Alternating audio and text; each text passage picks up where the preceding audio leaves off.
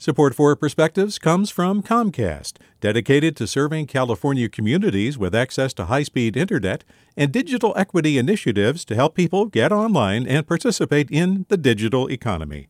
More at california.comcast.com. From KQED.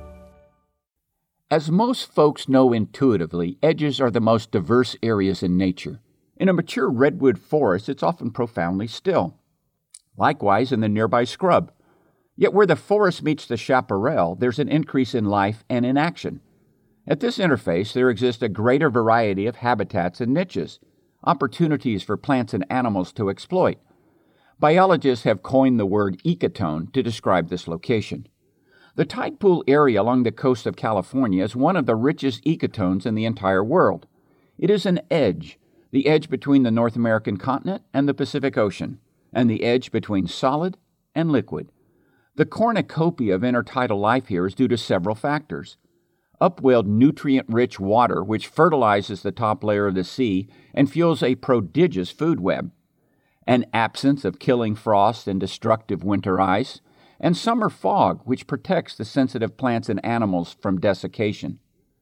Of all the creatures in these tide pools, those I hold most dear are the sea slugs. Slugs what an ignoble name for such delightful creatures. I prefer the butterflies of the sea. They come in a diverse array of forms and colors iridescent blue, shocking pink, orange with purple spots, or even transparent. Some are tufted with large plumes, others are warty and smooth. Because they are small and not good for human consumption, they are often overlooked. June is a good month for tide pooling. There are usually no storms, the tides are extremely low and often occur in the morning before the wind begins to blow and one's coffee wears off. Try to arrive at least 90 minutes before the low tide in order to follow the receding water out. Dress warmly and count on wet feet. Exercise ocean awareness at all times. Occasionally, edges can be hazardous to your health. This is Michael Ellis with a perspective. Support for Perspectives comes from Comcast, dedicated to serving California communities with access to high speed internet and digital equity initiatives to help people get online and participate in the digital economy. More at california.comcast.com. Hi, I'm Tyler Foggatt.